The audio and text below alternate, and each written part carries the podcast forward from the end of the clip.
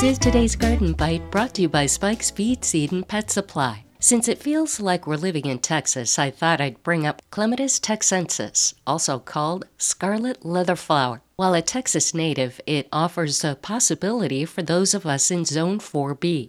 Different from the clematis we're used to, which prefer shade on their roots, this little beauty loves a southern or southwestern exposure and at least six hours of full sun. It's also drought tolerant and blooms only on new wood. That means you prune it every late winter down to 8 to 12 inches tall, and then in spring, watch scarlet leather flower climb your trellis, your rose bush, your fence to 9 to 12 feet. Its flowers are 1 to 2 inches long and are outward facing rather than hanging down like most clematis. Good drainage is important for scarlet leatherflower. If you have clay soil, add plenty of peat moss and compost to a depth of 8 to 12 inches. Add a mild fertilizer in March and water weekly the first year. Once this plant is established, the roots will dive deep for moisture, making it drought tolerant. The flowers are very attractive to hummingbirds. The flower's beautiful colors make up for its smaller size blooms.